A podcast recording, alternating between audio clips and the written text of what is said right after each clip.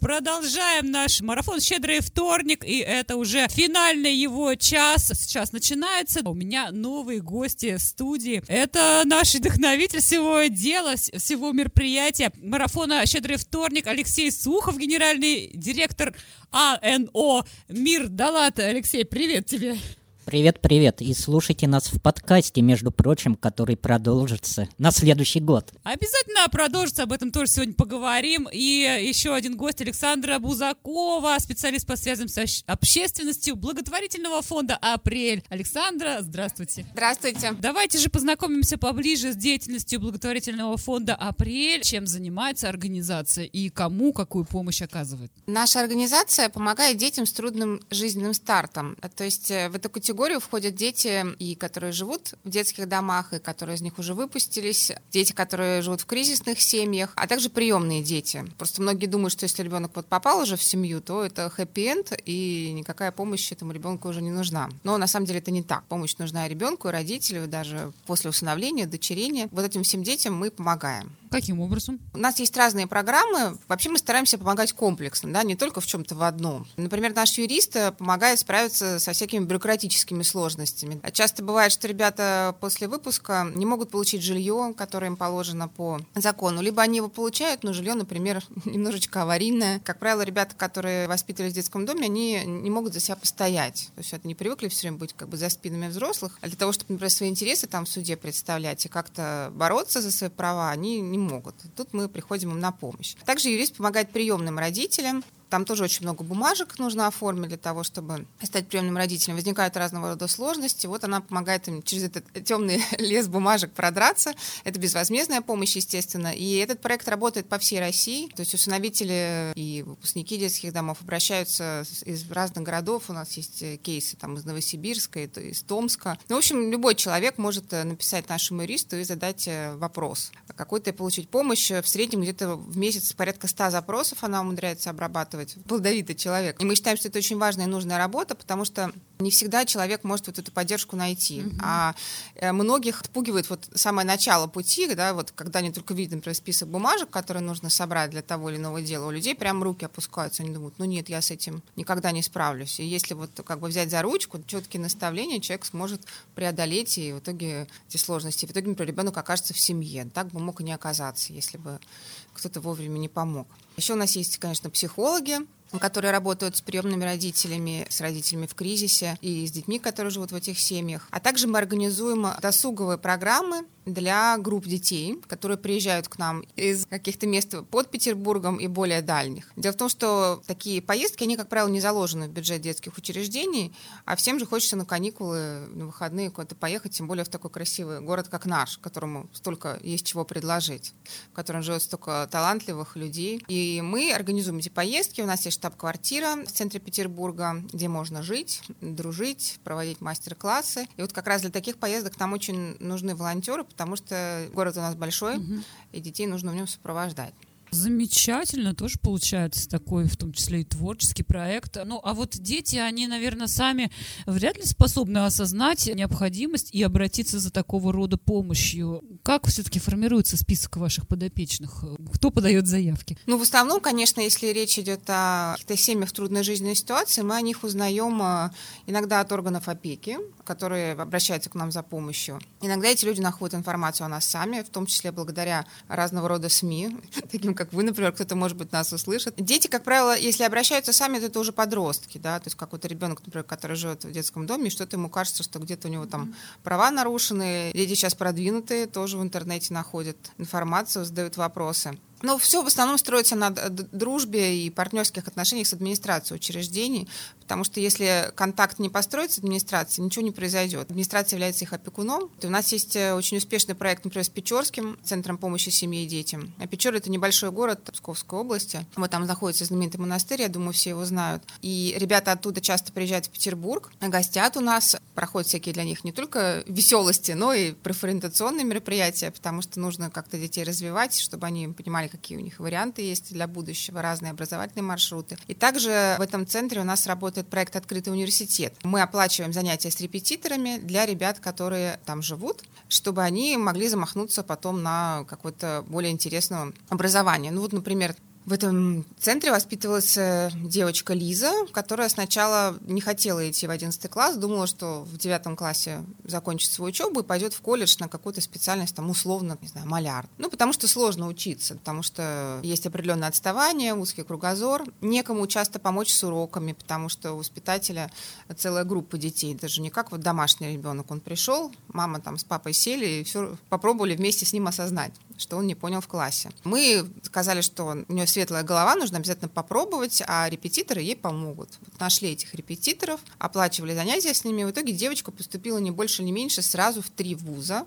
В Москве, в Петербурге, в Пскове. Но выбрала Псков, потому что это ближе к дому. И сейчас учится вот на третьем курсе. Ну, согласитесь, это совсем... Вот это да, Это разные сказать. образовательные маршруты, да, колледж или вуз. Там и другое окружение, и совершенно другие возможности перед ней открываются. Поэтому мы считаем, что вот этот образовательный проект наш, он очень важный, и в нем также участвуют и приемные дети. Потому что, ну, у них есть те же проблемы, что у детей в детском учреждении, они часто отстают по учебе, это происходит потому, что у них просто не закрыты базовые потребности, и они не очень мотивированы или вообще не мотивированы. Им нужно многое нагонять. А для того, чтобы нагонять, тоже нужны репетиторы, а репетиторы — это тоже деньги. И вот мы поддерживаем приемных родителей, чтобы они хотя бы не мучились с этими уроками с детьми, чтобы они любили, отогревали ребенка и, условно говоря, не парились насчет того, что он там в школе не понял. Все это с ним разберет э, наш преподаватель, а им останутся только приятные такие обязанности мамы, папы. Вот это вот результат, а, вот это круто. И будь добр, написано у Александре, Александры на кофте. А мы всех призываем. Сегодня все об этом говорят, а вот Александра даже написала это на себе. А это не я того, написала, это наш фирменный мерч. Эти буквы, этот шрифт создавали наши дети подопечные. Вот. Здорово. Так что это фраза, наполненная большим смыслом. Здорово. Ну и как я уже здесь отмечаю, не первый раз, э, все вот такие живые настоящие проекты очень-очень креативные креативные и творческие, конечно. Леш, с твоими проектами, э, с твоими делами мы, конечно же, знакомы близко, и наша аудитория тоже. Знаем, следим, участвуем в ваших мероприятиях, в ваших проектах. Расскажи нам, доволен ли ты итогами, результатами деятельности организации за 2022 год? То есть мы подводим да итоги. Практически уже да, пора бы. Ну, насчет Или еще что-то впереди в этом году. Да. Впереди это наши рифмы тишины. Это супер проект, которым я горжусь, который родился практически из наших подкастов, когда собралась крутая команда во-первых, поэтов, нашей сурдопереводчицы Катерины Каноненко. И мы сделали впервые в России переводы стихов современных поэтов на русский жестовый язык. Своими силами сделали конкурс. По всей России к нам присылались свои стихи современные поэты. Мы выбирали их, выбирали и по творчеству, и по звучанию для людей с нарушением слуха. И мы любим делать традиции. Добрая традиция каждый год собираться на щедром вторнике. И вот теперь добрая традиция делать инклюзивный конкурс рифмы тишины. На следующий год мы будем его делать с поддержкой фонда Анастасии. Мы получили небольшой грант на это классное инклюзивное событие. Мы сделали, наверное, очень много именно со стороны инклюзии и со стороны доступной среды. Обычно как? Когда мы говорим про доступную среду, мы представляем представляем то, что есть потребности у людей с инвалидностью в каких-то понятных вещах, да, на улице, в пандусах, в транспорте, и все забывают, что есть потребность большая в медиаконтенте, mm-hmm. в том, что делается в интернете для людей и с нарушением слуха, для слепых людей. И вот эта инклюзивная среда на самом деле в России не создана. Мы сделали большое исследование по этому поводу. Оказалось, что где-то в районе 24% людей с нарушением слуха только очень редко получают информацию на русском жестовом языке, и она всего по трем тематикам. Это само обучение русскому жестовому языку, очень сильно развит медиаконтент религиозный и совсем немножко каких-то обучающих вещей, а люди на самом деле испытывают потребность понимать стихи. Они так же, как мы хотим слушать замечательные истории, они хотят э, слушать блогеров и понимать их, они хотят развлекаться, как мы, они хотят видеть то, что происходит на радио, 19% людей с нарушением слуха на самом деле хотят видеть и читать информацию от благотворительных фондов. А этого очень много не представлено. Поэтому мы уже полтора года, я надеюсь, развиваем и разовьем хорошую традицию создавать контент, медиаконтент на русском жестовом языке и соединять два мира. Мир глухих и мир слышащих. Это большая наша мечта и большая наша миссия. Вторая – это, конечно, соединять наши некоммерческие организации и помогать медийно им в своем продвижении. У нас же партнерство ради добра. Круто, это просто нереально круто, и, естественно, сам собой родился вопрос, вы, получается, пионеры, первопроходцы, открыватели жанра, так сказать, и э, есть первые результаты, есть опыт работы, и, наверное, есть уже первые отклики. Что же говорят вам в ответ те люди, для которых вы стараетесь? Как, например, рассказывала Катерина Каноненко, она сама Кода. Кода — это ребенок, а, живущий и выросший в семье глухих, а сама она слышащая. Мама ей рассказала, что благодаря этому нашему проекту она вообще прикоснулась к стихам, потому что до этого она их не понимала, потому что восприятие людей с нарушением слуха, оно отличается от нас. Очень интересная показательная история. Мы переводим наш подкаст на русский жестовый язык в перерыв перерыве Катерине звонок от ее брата. Он тоже не слышащий с детства. И он просит объяснить ему какое-то слово, которое в принципе есть э, в Википедии или в словаре, и можно открыть словарь и прочитать.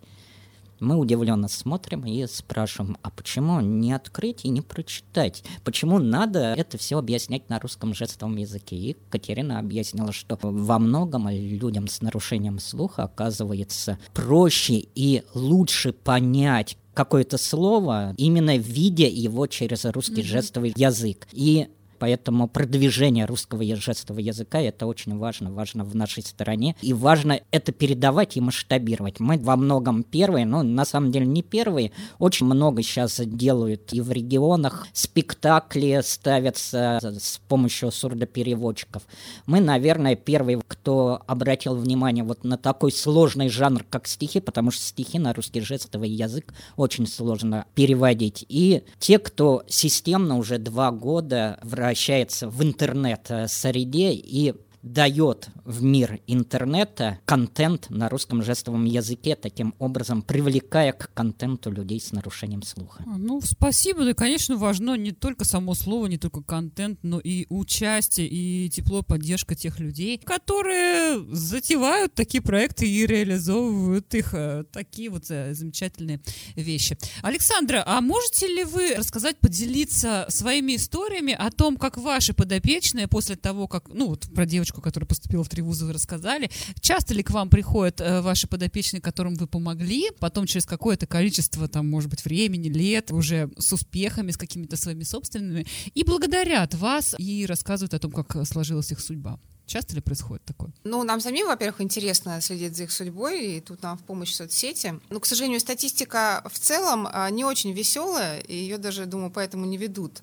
А статистика насчет того, сколько выпускников устраиваются в жизни после детского дома. Но наш жизненный опыт говорит, что на самом деле немного. Пока что эта проблема актуальна, не, находят они своего места, трудно им создавать семью, и поэтому мы, конечно, радуемся за каждого ребенка, который в хорошем смысле прошел через наши руки, а, вырос, создал свою семью, работает. По большому счету, каких-то историй, когда кто-то из них достиг очень-очень больших высот, у меня нет, но, вы знаете, если человек работает, пусть он работает контролером э, в электричке, пусть он укладывает шпалы, для нас это уже победа есть если он состоялся, если он нашел себя, значит, все получилось. И наши заслуги, конечно, в этом минимум. Больше он сам в этом преуспел, вот, но нам всегда очень радостно. И, конечно, когда мы читаем слова благодарности от ребят, они часто в соцсетях оставляют комментарии. Это ну, такое прям очень настоящее топливо да, для нашей работы, и крылья от этого вырастают, и хочется дальше что-то делать. А заходят они не очень часто, потому что мы в основном опекали ребят из отдаленных детских домов, и они потом после выпуска получают жилье в области, соответственно, да, и устраивают устраивают свою жизнь там. Это такой фокус на область изначально был предопределен тем, что в Петербурге много других организаций, которые занимаются, например, наставничеством и так или иначе навещают ребят в детских домах. Но если немножко отъехать в какой-нибудь условный там Бокситогорск, то там таких людей гораздо меньше, и там эта помощь более востребована. Вот поэтому у нас ребята в основном областные, но когда они приезжают и заходят в гости, мы, конечно, счастливы за каждого из них, и каждый из них в нашем сердце живет. И вы следите за их судьбами, да? Да, мы подглядываем, но они нам разрешают, мы же все друг у друга добавлены в друзья, и каждая фотография мы пересылаем друг другу, там, наш-то посмотрите, на работе, там, в спецодежде, или вот он там, малыш у него там, с ним он сфотографировался, и, конечно, прям вообще гордость через край, да, я не стесняюсь даже это сказать. Ну, это, наверное, вообще самое важное, о чем нужно говорить. Давайте поговорим о деловых э, рабочих коллаборациях. Сегодня вообще наша тема эфира этому посвящена. Вот какие коллаборации с другими благотворительными общественными организациями в ваших работах вы применяете и в каких, может быть, есть потребность? Мы очень рады, что в Петербурге есть фонды, которые занимаются похожей деятельностью на нашу. И когда меня спрашивают, нет ли у вас такого ощущения соперничества, мне слово соперничество вообще неведомо вот в контексте НКО. Это всегда воспринимается mm-hmm. больше как партнерство. Если какой-то подопечный один тип помощи может получить здесь, другой у нас, то это очень круто. Ну вот могу привести в пример. Подопечная девочка тоже выпускалась в областном детском доме, и ее вообще хотели отправить в ПНИ. Это психоневрологический интернат. А мы как бы все знали эту девочку, понимали, что она вполне себе сохранна, и можно как бы эту историю раскручивать, совершенно не надо и в ПНИ. Мы хотели перетянуть в Петербург, но на тот момент в нашей жилой программе были только мальчики, то есть мы не могли ее у себя разместить. Дальше случилось следующее. Мы договорились с организацией «Пристань». У них есть жилая программа, Соответственно, эта девочка жила у них. Наша юрист помогала ей там с бумагами. Сейчас она отучилась, она живет в Петербурге. И в третьей организации, фонд Анна помогает, она обучается на бариста, насколько я знаю. То есть, видите,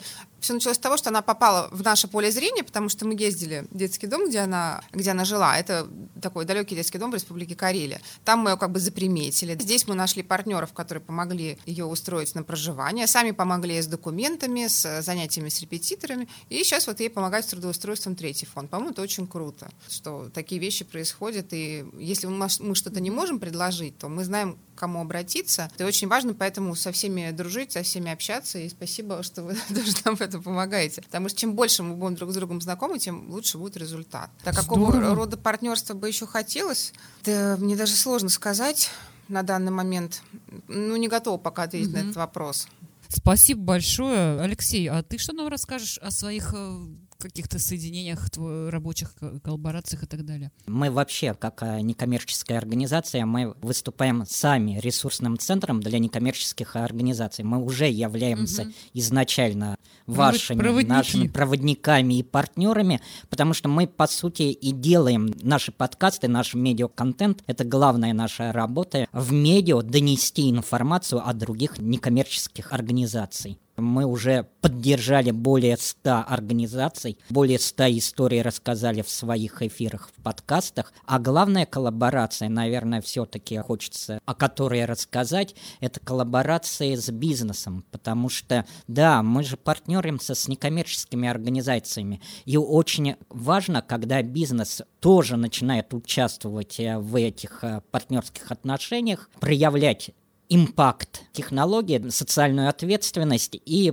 приходить в том числе благодаря нам. И вот я горжусь нашей коллаборацией, нашим партнерством, которое зародилось в студии «Радио Город Кудрово», где мы познакомились с с нашими уже сегодняшними партнерами, издательством «Питер», который и твоим партнером является, и которые, во-первых, они стали нашими партнерами, и буквально через неделю выйдет книжка, первая книжка издательства «Питер», где будет и логотип наш, и QR-код куда можно перейти, во-первых, и послушать наши подкасты, и помочь сделать пожертвование в нашу организацию.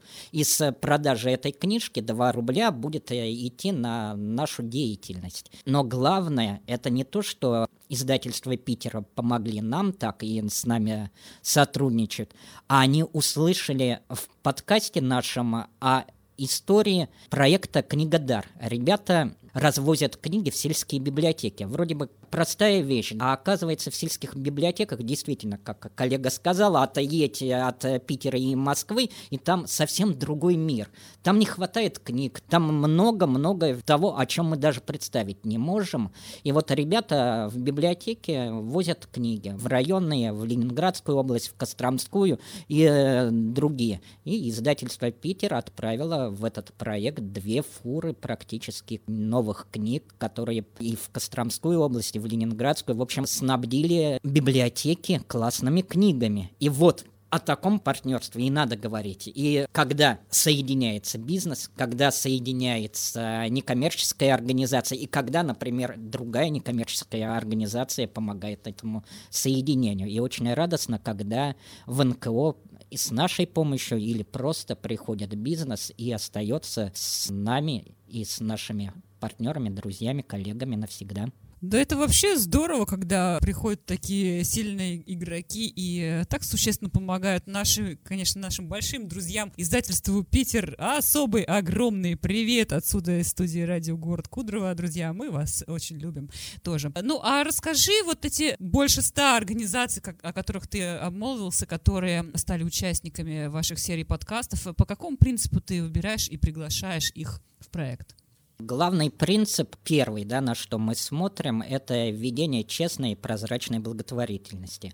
Мы за доверие, это уже из года в год наш разговор и любой хорошей некоммерческой организации, чтобы нам доверяли, мы должны показывать всю работу, честно работать, как минимум не использовать какие-то непонятные мошеннические схемы или непонятные просто схемы.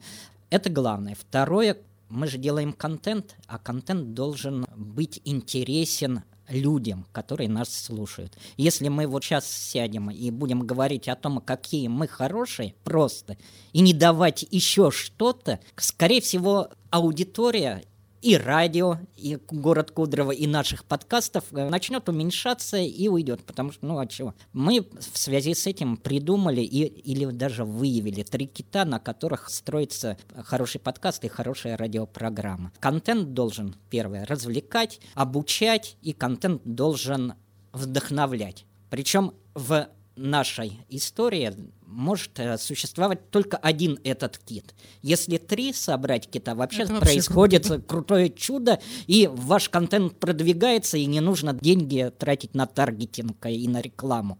Но хотя бы один этот, это составляющая, и мы говорим, и учим, и просим именно эту составляющую включать в наши подкасты. Вот и все. Быть прозрачным, честно делать свое дело, помогать действительно делами и уметь рассказывать об этом через истории, через собственные истории, истории людей. Люди любят истории.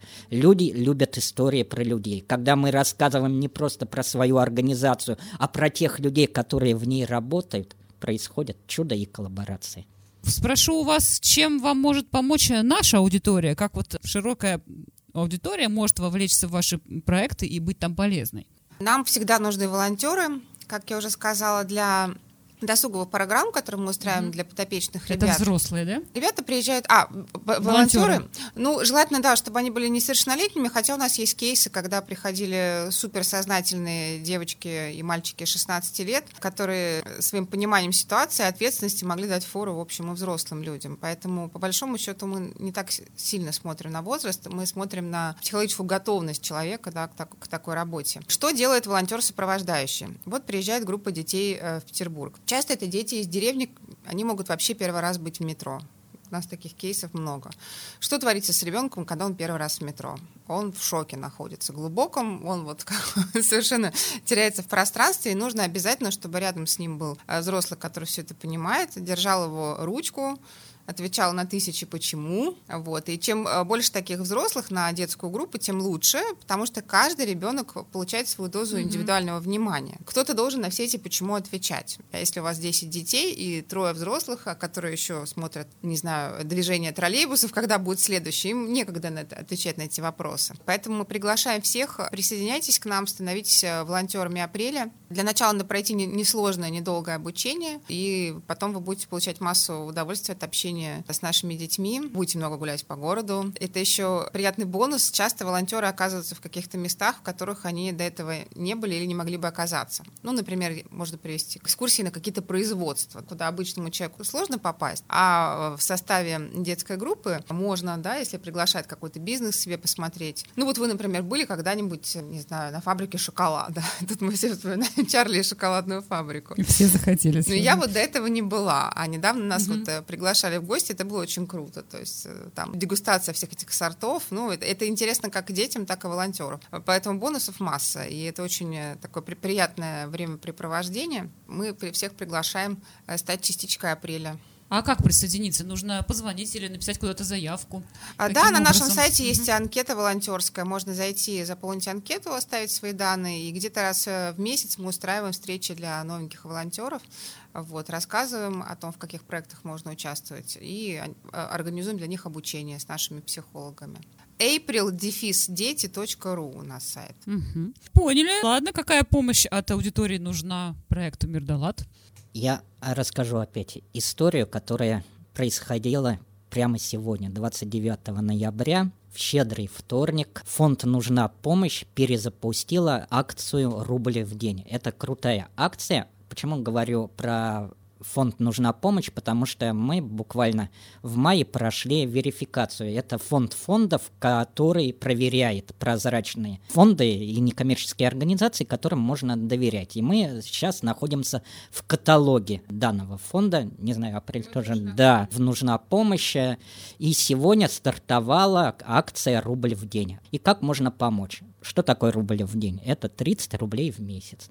Можно зайти на специальный сайт «Нужна помощь», найти центр Мир Далат, найти или апрель, любой проверенный фонд и подписаться на рубль в день. Нажать кнопку подписаться, сделать ежемесячный платеж 30 рублей в месяц, это даже меньше чашки кофе, стоимости чашки кофе, даже ниже жетона проезда в метро и в Санкт-Петербурге. Я думаю, можно подписаться на всех участников, которые там представлены. Да, многие. Причем я на самом деле тоже подписан и на свою организацию и подписан на несколько организаций. Это, я считаю, хорошим тоном, когда некоммерческие организации помогают друг другу подписками. Тем более мы вообще, да, ресурс для некоммерческих организаций. У нас нет адресных сборов. У нас есть подшефные организации с детьми с инвалидностью, которыми мы занимаемся. Но, по сути, помогая нам, делается взнос, чтобы мы помогали другим некоммерческим организациям. И вот эти 30 рублей в месяц нам очень помогут делать и медиа-контент. Очень мало на самом деле сейчас возможностей некоммерческим организациям в интернете выходить в медиапространство и рассказывать о себе. Мы эту системную помощь оказываем. Если радиослушатели и слушатели нашего подкаста, между прочим, сделают подписку или на нашем сайте, или же поучаствуют в акции «Рубль в день», рубль – это мало, когда нас мало, а когда нас много, рубль – это много. Круто, здорово, друзья, запоминаем и действуем. Акция «Рубль в день», ну и, конечно, все другие программы моих сегодняшних гостей, я думаю, в их ресурсах. А, много еще чего важного написано и рассказано. Ребят, ну пришло время мне отпускать вас, и давайте пожелаем что-то в оконцовке нашей аудитории. Я желаю нашей аудитории, чтобы она совершала побольше добрых дел. Это делает не только лучше жизнь наших подопечных, но это и вашей жизни делает тоже. То есть э, да, я верю в бумеранг добра, он всегда возвращается, и к вам он тоже обязательно вернется, поэтому не бойтесь его запускать. Он прилетит и ударит вас и наградит вас, э, скажем так, э, своей чудесной силой. Ладненько, спасибо большое, Александра. Я двум аудиториям хочу пожелать. Первый, всем нашим слушателям, широкой аудитории. Спасибо, что вы слушаете. Спасибо, что вы присоединяетесь к поддержке не только нашей организации, но и тех организаций, которые в радиомарафоне участвуют и которым мы помогаем в наших эфирах подкастов. А к аудитории некоммерческих организаций хочу обратиться и к Санкт-Петербургу, и в регионы – учитесь, учитесь рассказывать о себе и выходите на медиа. Без интернета о нас никто не будет знать. Без медиа о нас не знают, а нам важно, чтобы о нас знали, чтобы знали о вас. Чем больше о нас знают они коммерческих организаций, тем больше людей приходит к нам, помогают, и это делает круг добра все шире и шире. Поэтому партнерство ради добра давайте развивать, давайте учиться делать классный контент и дружить друг с другом. Конечно же, и распахивать наши огромные добрые сердца. Спасибо вам, дорогие друзья, за ваши интересные рассказы, за ваши замечательные дела. И нам пишут люди, спасибо за такой добрый эфир. Делать добрые дела очень просто и очень важно.